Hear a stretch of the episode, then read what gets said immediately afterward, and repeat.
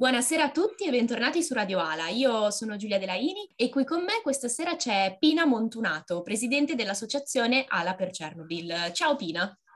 Ciao, buonasera a tutti. Allora, grazie di, di, di avermi invitato. Grazie a te per aver accettato l'invito. E entriamo subito nel, nel caldo della questione. Eh, Ala per Chernobyl, raccontaci un po' cos'è l'associazione e raccontaci un po' quello che fai tu in qualità di presidente. Allora, Ala per Chernobyl è un comitato che si è costituito nel 2014 con, uh, all'inizio eravamo quattro famiglie che ci siamo così unite per dare vita a un progetto che qui ad Ala era già esistito anni fa, ma che purtroppo poi era andato un po' a sbiadire e, ehm, ed è il progetto accoglienza, il progetto accoglienza terapeutica per bambini che provengono dalle, dalle zone più colpite in Bielorussia dopo il disastro eh, della centrale nucleare nel 1986 appunto a Chernobyl. Quasi subito all'indomani insomma, del disastro padre Vincenzo Bella assieme al socio fondatore della fondazione Aiutiamoli a vivere, questo è il nome della fondazione a cui noi facciamo capo, e hanno dato vita a questo progetto. E grazie anche a degli studi che sono stati fatti da, da medici lì nelle zone appunto colpite, si, eh, si, era capito fin da subito che la popolazione più colpita era stata quella dei bambini quindi allontanandoli da quelle zone radioattive per un periodo di tempo ogni anno, ehm, si dava così una speranza di ehm, vita migliore. Sottolineo subito speranza perché noi siamo consapevoli che non possiamo fare dei miracoli. Però questo progetto è nato all'inizio come un progetto sanitario, quindi un ciclo di tre anni ad ogni bambino accolto, l'età dei bambini variano dai 7 agli 11 anni, e ha dato vita poi a un progetto molto più importante a mio avviso ed è quello sociale, perché aiutandoli eh, nel loro percorso di vita, che ahimè non è proprio quello che i nostri bambini fanno, sono bambini colpiti da eh, questa grave difficoltà dovuta al disastro nucleare, ma purtroppo anche ad una crisi economica che dopo, subito dopo si è e automaticamente si è battuta su, questa, su questo stato. Per cui vivono nei villaggi in, in gravi disagi, alcune famiglie meno, dove c'è il papà, ma in tantissime famiglie dove il padre è quasi del tutto inesistente, i bambini vivono situazioni di grave disagio. Per cui il comitato cosa fa? Accogliendo questi bambini li aiuta a eh, magari a superare ehm, un periodo di difficoltà perché comunque poi stando un mese in Italia anche la famiglia in Bielorussia viene sollevata da una spesa non indifferente. E cerchiamo di e dargli delle opportunità facendogli vedere che lavorando duro, rimboccandosi le maniche, anche loro possono migliorare il proprio futuro. Ecco cosa fa il comitato di Ala per Chernobyl. Poi ci sono altri comitati anche in tutto il Trentino con l'associazione regionale che ha sede a Borgo Chiese. Questo è il progetto Cardine e noi, appunto, semplici famiglie che ci siamo riunite per accogliere, abbiamo dato vita a questo progetto. Ci siamo un po' affiancati a vari comitati che già esistevano. Ecco Pina, ti chiedo di fare un attimo un passo indietro perché intanto è molto interessante il fatto che il progetto abbia due risvolti, uno sanitario ed uno sociale. Parlando un attimo del risvolto sanitario, magari andiamo un attimo nel tecnicismo, dimmi tu. Perché a 30 anni dall'incidente di Chernobyl c'è ancora bisogno di accogliere i ragazzini e insomma farli respirare dell'aria pulita? Perché in sostanza, in sostanza si tratta di questo. Bisogna un attimo ribadire perché le conseguenze di Chernobyl sono tuttora attive. Purtroppo le conseguenze di Chernobyl saranno tangibili per oltre 500 anni, questo non si sa e anch'io spesso ricevo questa domanda, ma sono passati oltre 30 anni, non, cioè, ci sono ancora radiazioni. Purtroppo ci sono e ci saranno le radiazioni per chissà quanti anni. Gli studiosi parlano di circa 500 anni, ma mh, non si potrà mai sapere con certezza. Entrando nella, nello specifico, eh, la radiazione, nel momento in cui è avvenuto il disastro, mh, purtroppo in, quel, in quella giornata lì tiravano dei venti perché il disastro è successo in Ucraina. I venti che c'erano quel giorno lì hanno spostato questa nube tossica ehm, su varie zone della Bielorussia, purtroppo tantissime zone della Bielorussia, non tutta la Bielorussia. Poi cosa succede? Questa polvere, diciamo, ehm, che viene fuori dal, dal, disastro, questo elemento chiamato cesio 137, va a posarsi sul terreno, per cui eh, entra in una catena alimentare che, come ben immaginate, è un disastro. Quindi le acque, tutti i prodotti che lì vengono coltivati, entrano nella catena alimentare, per cui vengono assorbiti mm. dalla popolazione. Sì, quindi non è solo una questione di aria, ma anche una questione di alimentazione. Assolutamente sì. Anche gli animali pascolano su quella terra lì. Loro nei villaggi hanno tutti degli animali per poter avere, mh, eh, come dire, una, mh, la garanzia no? di avere del latte, della carne. Quindi loro mangiano quello che effettivamente è contaminato. Per cui il cesio 137 eh, tornando al discorso di prima, facendo un passo indietro, non, il corpo non assumendolo per circa un mese all'anno, ovvio che se stanno tre mesi ben venga, infatti anche lo Stato poi provvede ai, ai, nei, nei casi più gravi di salute, gli assicura il sanatorio un mese all'anno tramite lo Stato, la scuola, Grazie a questo, ehm, analisi fatte su un gruppo di bambini prima dell'arrivo in Italia e al loro rientro, questo oltre che in Italia, sottolineo che viene fatto anche in Spagna, in Inghilterra in Germania. Tante fondazioni lavorano in Bielorussia, almeno fino a prima della pandemia. Adesso la situazione è un po' cambiata, parleremo anche di questo. Quindi eh, loro spostandosi, allontanandosi da quello che è la loro abitudine alimentare, i polmoni e gli organi ne giovano. Ripeto, non facciamo miracoli perché c'è ancora chi si ammala. Questo noi non, non possiamo saperlo. Ci proviamo, ci proviamo Giulia, noi non, non abbiamo una verità in mano, noi non, non è che accogliendo un bambino gli salvi la vita. A proposito di provarci, non so se vuoi raccontarci un po' quelli che sono i progetti che avete in corso in questo momento come, come Ala per Chernobyl.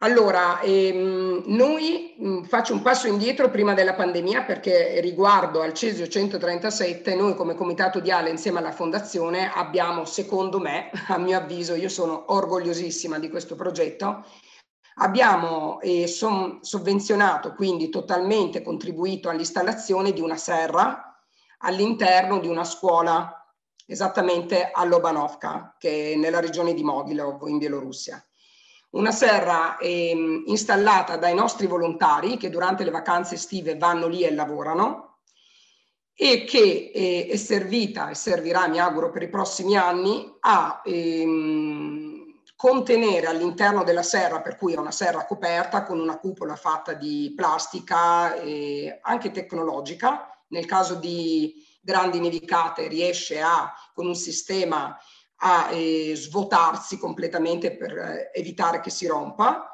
E all'interno di questa serra il preside insieme a tutti gli alunni della scuola coltivano degli ortaggi e anche dei fiori perché in Bielorussia adorano. I fiori, è una terra bellissima, è una terra che non è solo tristezza e radiazioni, è una terra che ha bisogno di riscatto ed è fantastica, specialmente nel periodo estivo. È piena di colori, piena di fiori e la scuola, che è un organo molto importante all'interno della vita dei nostri bambini, perché la, la scuola dà ehm, speranza di futuro. Loro amano studiare, chi più chi meno, come i nostri, ovviamente, come i nostri figli, però la scuola la vedono come eh, hanno un obiettivo, andare fuori un po' dai villaggi. Quindi loro studiano tantissimo si laureano in tantissimi per potersi spostare dai villaggi e andare nelle città. Tornando alla serra, abbiamo bonificato per oltre 30 centimetri il terreno, che è quello che viene colpito dalle radiazioni, dal cesio, e, e bonificato appunto con della torba e della terra nuova arrivata da, dall'Italia. Si, si, è cercato un po' di eh, sanificare no? il prodotto che poi dovrebbe crescere all'interno di quella serra. Per cui per noi è un progetto che insomma abbiamo faticato, l'abbiamo portato a termine, speriamo di poterlo fare in altre scuole. Intanto, ahimè, dopo la pandemia ci siamo un po' inventati, perché allora reinventati, perché i ragazzi non abbiamo potuto accoglierli per via, insomma, come ben capite, degli spostamenti che non si potevano fare. Ora stiamo lavorando con le autorità bielorusse per cercare di trovare un accordo. Sembrerebbe che, insomma, a breve dovremmo arrivare a un punto della situazione per cui io mi auguro che nel 2022 i nostri gruppi possano ritornare in Italia. Parliamo di 6.000 bambini all'anno, eh? quindi è una cifra abbastanza importante ed è un orgoglio da parte della nostra fondazione. Intanto abbiamo pensato di non abbandonarli perché noi non è che accogliamo e basta e gli altri 11 mesi all'anno riposiamo. Siamo un direttivo, un comitato, quindi un 30 famiglie che girano in questo progetto e, mm, e ci si dà da fare. Si lavora tutto l'anno per cercare di trovare un, un modo per aiutarli. Attualmente, oltre che all'invio di materiale igienico sanitario per protocollo Covid alle scuole, alle famiglie, tra sanificanti, mascherine, ehm, eccetera, abbiamo dato vita a un progetto che ehm, l'abbiamo denominato adotta una spesa. Ogni famiglia o anche chi non accoglie può farlo, anzi ne approfitto se ci fosse qualcuno che vuole darci una mano anche non accogliendolo un bambino, può adottare una spesa. In cosa consiste? Noi abbiamo ingaggiato la nostra fondazione a Terni, lei, insomma, c'è un'equipe di, di persone validissime che lavorano, hanno contattato un magazine online che copre tutta la vasta zona della Bielorussia. Prenotiamo online la spesa alimentare, c'è di tutto, uova, carne, zucchero, latte, di tutto e di più, materiale per la scuola, giacche, stivali, tutto il materiale necessario alle famiglie e arriva a casa loro, tipo il nostro Amazon, uh-huh. in tre giorni. Per cui voi capite che durante il periodo della pandemia era difficile per noi andare a fare la spesa che abbiamo il supermercato sotto casa. Vi faccio solo un esempio che nei villaggi in Bielorussia una casa con l'altra può anche distare di oltre 5 chilometri. Quindi andare magari in periodo di pandemia, magari anche famiglie intere ammalate, la spesa personalizzata adesso come adesso è una manna per le famiglie. Noi abbiamo in, come dire, localizzato quelle, le famiglie con più problemi, più disagi e siamo partite da quello. E dopo abbiamo altre iniziative e altri progetti importanti. A breve dovremo riuscire a eh, sbloccare un TIR eh, per poter entrare in Bielorussia. Allora, in questo TIR abbiamo dei banchi del materiale scolastico di Serravalle che loro avevano dismesso, che ci è stato donato grazie al comune di Ala e che porteremo nelle scuole in Bielorussia. Parliamo di una settantina di banchi scolastici in ottimo stato e le loro sedie. In più la Stella d'Oro di Ala ci ha gentilmente donato un'ambulanza anche l'ambulanza è in ottimo stato, ma poi per via delle, de, de, de, insomma, delle regole e delle aziende sanitarie, insomma per 8 km loro ogni tanto devono magari sostituire dei mezzi, l'hanno donata a noi e noi l'abbiamo mm, portata, proprio guidata in, a Terni e dovremmo riguidarla e farla arrivare in Bielorussia. Appena eh, la situazione eh, si stabilizza, possiamo poi anche eh, raggiungere appunto la, la scuola e l'ospedale dove poi andremo a lasciare l'ambulanza. L'ospedale è un ospedale a Slavorgod, sempre nella regione di Mogilov, dove i volontari italiani di tutta Italia, anche i nostri cari volontari di ALA, sono andati a ricostruire un'ala pediatrica e lì poi doneremo la, l'ambulanza. Ecco, è molto interessante sentire come comunque non, non, si limiti all'attività della vostra associazione, nel senso che cioè, avete coinvolto il comune, è stata coinvolta la Stella d'Oro e ci sono anche dei volontari esterni, mi sembra di capire. Quindi è bello vedere che un progetto di questo tipo riesce a fare rete, riesce a radicarsi bene sul territorio. E, ehm, c'è qualche episodio, qualche aneddoto, comunque qualche storia che secondo te esemplifica e racconta al massimo quello che fate? Allora, ehm, ce ne sarebbero tanti Giulia. Ogni giorno trascorso con un bambino accolto è un aneddoto, è qualcosa che insegna. Cioè io adesso non voglio essere drammatica perché mi commuovo. Io accolgo da 11 anni e famiglie che accolgono con me ce ne sono tantissime, ognuno avrebbe da raccontare un aneddoto. Non so, quello che mi viene in mente, eh, forse raccontando questo rispondo anche a una domanda che probabilmente tanti che, um, di quelli che ci stanno ascoltando magari si stanno ponendo, no? Come si fa con la lingua? Ah, Arriva un bambino di sette anni in Italia, a meno che la famiglia non studi russo, che non è così, credetemi, e come si fa a parlare con un bambino piccolo? Ed era quello che un po' temevamo noi, no? Io con la mia famiglia, io avevo dei bambini piccoli, quindi anche loro mi chiedevano cosa dobbiamo dire. Allora io racconto questo aneddoto del mio primo bambino che ho accolto, che ormai adesso ha quasi 18 anni, ne aveva 6 quando è arrivato per la prima volta in Italia. Allora, eh, non immaginavo che si potesse parlare eh, col cuore, e questo è successo a me ed è successo a tutte le mamme italiane che hanno accolto. Perché tu quando accogli un bambino, oltre che aprire la porta di casa, devi spalancargli il cuore, perché un bambino che arriva da situazioni magari belle, quindi è semplice accogliere, arriva magari un bambino che non sa perché qua in Italia. L'ha mandato la mamma e gli ha detto vai perché ti fa bene, però un bambino arriva qua, si ritrova in un mondo completamente diverso dal suo, situazioni familiari completamente opposte alla sua e si deve un po' adeguare a noi. Per cui io ero lì molto timorosa, e lo studiavo a distanza, non mi azzardavo, io sono molto fisica, specie con i bambini che adoro. Quindi ero lì eh, molto impaurita no? al contatto, non volevo spaventarlo. Sta di fatto che eh, quando dovevamo, non so, chiedere se aveva fame, chiedere se stava bene, se non aveva mal di pancia, non ti dico quello che veniva fuori da, da eh, sembravamo un, dei pazzi, no? scatenati, perché facevamo male e indeccavamo con l'indice la tempia o la pancia e lui rispondeva niet, che vuol dire no, e faceva col pollice ok, sto bene. Quindi un bambino che, voglio dire, i bambini sono più avanti di noi, si fanno comprendere. Una sera, tornando all'aneddoto, lo metto a letto, erano già passati magari 3-4 giorni, prima accoglienza, l'ho messo a dormire, io andavo a fare il giro dei letti sia dei miei figli che poi di, di Alyosha, è il nome del bambino di cui sto parlando, e niente, gli ho detto spacco e non noci, perché insomma due o tre parole le, le ho imparate, no? Che significa buonanotte. Ne so So, conosco queste e altre cinque, eh. non, non, ho imparato tanto perché è difficilissimo il russo.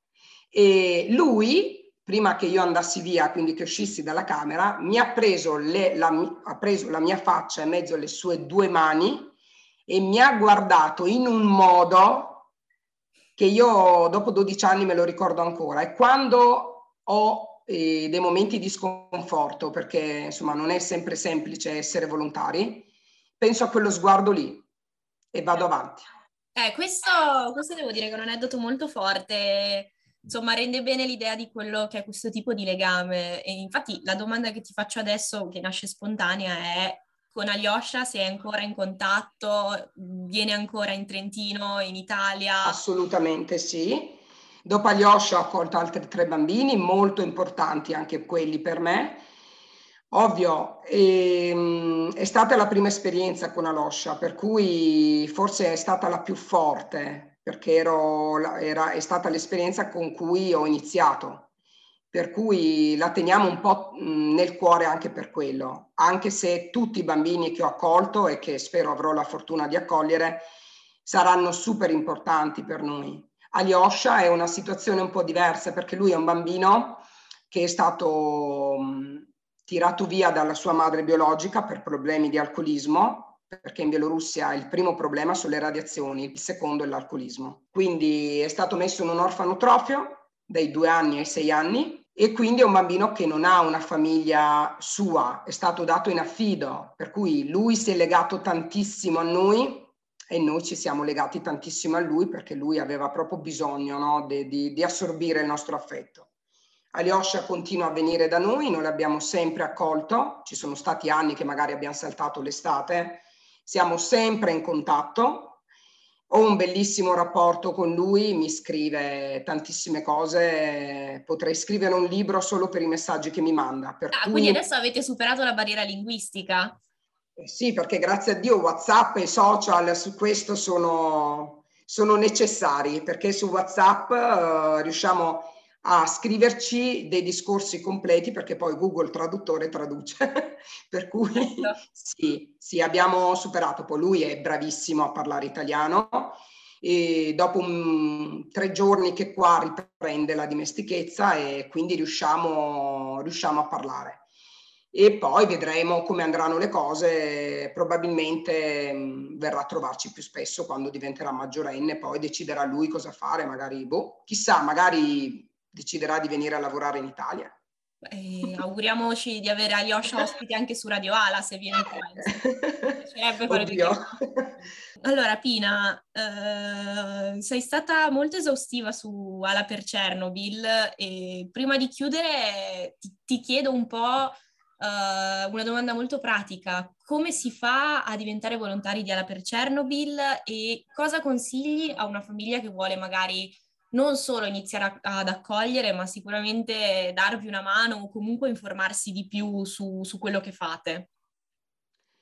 Allora, essere volontari di Ala per Chernobyl, ripeto, lo ribadisco, non è necessario accogliere. Ovvio che il progetto cardine è quello, senza l'accoglienza non siamo alla per Chernobyl. È vero, potremmo fare mille altri progetti, però io mi auguro che questo sia un progetto che rimanga e che sopravviva alle prime famiglie, perché insomma noi siamo già famiglie ospitanti da dieci anni, ci sono comitati in Trentino che accolgono da 20-25 anni, io mi auguro di avere la loro fortuna, ecco, di avere famiglie che credano in noi e che abbiano a cuore questi bambini un po' più sfortunati. Quindi ehm, chi volesse delle informazioni potrà rivolgersi tranquillamente a, a noi. È ovvio che il mio numero di telefono non ce l'avranno tutti o del direttivo, insomma, noi ci conoscono un po' in giro per Ala. Però se qualcuno ci stesse ascoltando, noi abbiamo una pagina Facebook che è Ala per Chernobyl. Cliccate lì, vedete quello che facciamo, i nostri prossimi progetti e uno di questi è la lotteria di Natale che spendo due secondi anche per accennarlo. E poi possono aiutarci in qualunque modo, infatti tantissime famiglie ci aiutano, ma in tanti modi. Ad esempio, una famiglia che non riesce ad accogliere, magari però ci dice guardate io vi faccio da famiglia d'appoggio. Se la famiglia che accoglie un pomeriggio non può andare a prendere il bambino a scuola, perché loro frequentano la scuola quando vengono in Italia, arrivano in maggio, frequentano la scuola, quindi hanno la giornata organizzata dalle 8 alle 4. C'è una famiglia sponsor chiamata che aiuta la famiglia. Quindi nel momento in cui la famiglia non può andarlo a prendere a scuola, un pomeriggio non può portarlo al parco, li aiuta, quindi si sostituisce. In più abbiamo bisogno di volontari che ci diano una mano alla, eh, durante le manifestazioni, quindi i mercatini natalizi che adesso speriamo riaprano, anzi sicuramente in dicembre. Quindi vengono lì, ci danno una mano a impastare, a friggere. Ecco. Impastare e friggere, io apro una parentesi, eh, Ala per Chernobyl ha sempre avuto un notevole banchetto degli stromboli al mercatino, quindi... Sì, sì, sì, sì, assolutamente. Buonissimi. È una ricetta di Fra Fiorenzo Torboli, che lo saluto, spero ci stia ascoltando. Lui ci ha dato una ricetta fantastica, però ci ha eh, minacciato di non dirla a nessuno. Ecco, quindi un motivo in più per venire a trovare. Eh, bisogna assaggiarli.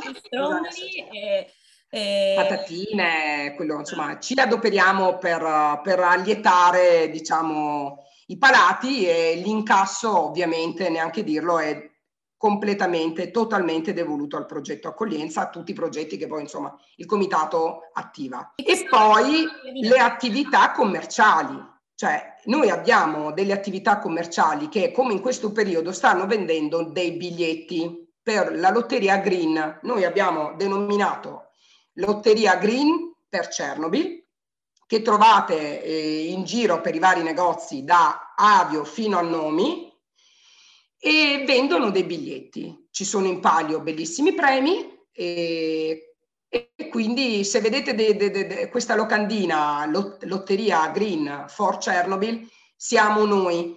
Per cui tutti potete diventare dei volontari. Dando una mano, anche acquistando un solo biglietto, contribuite alla raccolta fondi per questo progetto. Per cui acquistate, speriamo che qualcuno insomma, sia contento anche dei, dei premi, che vinca un, ci sono tipo il primo premio una city bike e poi dei vari buoni sparsi sul territorio. A chilometri zero abbiamo pensato appunto a questa lotteria green. Per cui ci si può dare una mano in tanti modi. Anche a livello sanitario, le visite sanitarie, noi andiamo da oculisti che non ci fanno pagare nulla, andiamo dal nostro dentista, non ci fa mai pagare nulla, qui ad Ala l'ottica Claudia, gentilissima, da dieci anni che collabora con noi. Lei portiamo lì i bambini, fa una selezione di bambini che magari possono eh, fare una visita da lei, una visita ortottica, poi magari quelli con delle, dei, dei, delle problematiche un po' più eh, importanti. Le spedisce dal suo oculista, che anche lui, il dottor Maestri, bravissimo, non ci fa mai pagare nulla.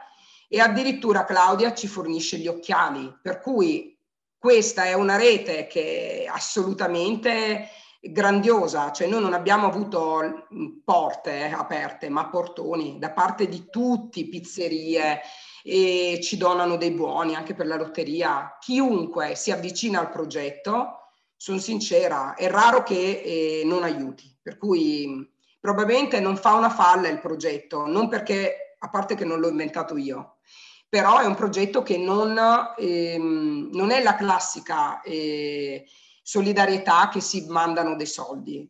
In ala per Chernobyl si fa, non si danno soldi, ah, si ah, lavora da quello che mi dici si vedono e si sentono anche le conseguenze di, delle proprie buone azioni e si vedono dei legami concreti, perché comunque la tua storia con Alyosha cioè, mi ha colpito molto. Eh. Sì, ma con Alyosha e con tutti i bambini che abbiamo accolto, addirittura, lo accenno, poi magari se avremo modo ne parleremo un'altra volta, ci sono bambine che vivono ad Ala, tramite il comitato di Ala per Chernobyl si sono avvicinate all'accoglienza e da lì poi sono partite non tramite il nostro comitato perché noi non facciamo adozioni, però tramite la fondazione poi hanno conosciuto una rete e, e hanno adottato tre sorelle. Per cui mh, sì. è nato qualcosa di straordinario che io non immaginavo. No, sarebbe, sarebbe, bello prima o poi parlare anche di queste storie o comunque sì, parlare con una potremmo, famiglia. Potremmo invitare i genitori a fare una intervista, avranno delle cose, tantissime cose da dire.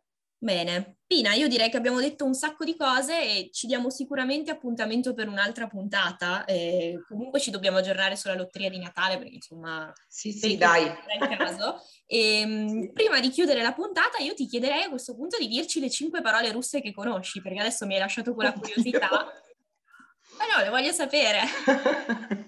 allora, beh, una è buonanotte, spacco e nonoci. Spacco e nonoci. La seconda è ciao ciao, che si dice pacà. Pacà, beh, bello. Pacà, pacà si dice quando si va via. Ok. Invece privet è il saluto quando si entra in una casa, quindi privet, pacà, pacà. Carasciò, che vuol dire tutto bene. E, e l'altra, oddio, vedi che sono arrivata alle 4. Secondo Ora me sono... Niet. Beh, Niet, uh, spassiba, che vuol dire grazie, sì dai, forse, forse, arrivo a 10, ma adesso sono emozionata. Dai. Allora ci fermiamo a spassiba, a grazie che spassiba è, la parola che preferisco. La Ala per Chernobyl ed è uno spassiba a te per esserti prestata a questa intervista.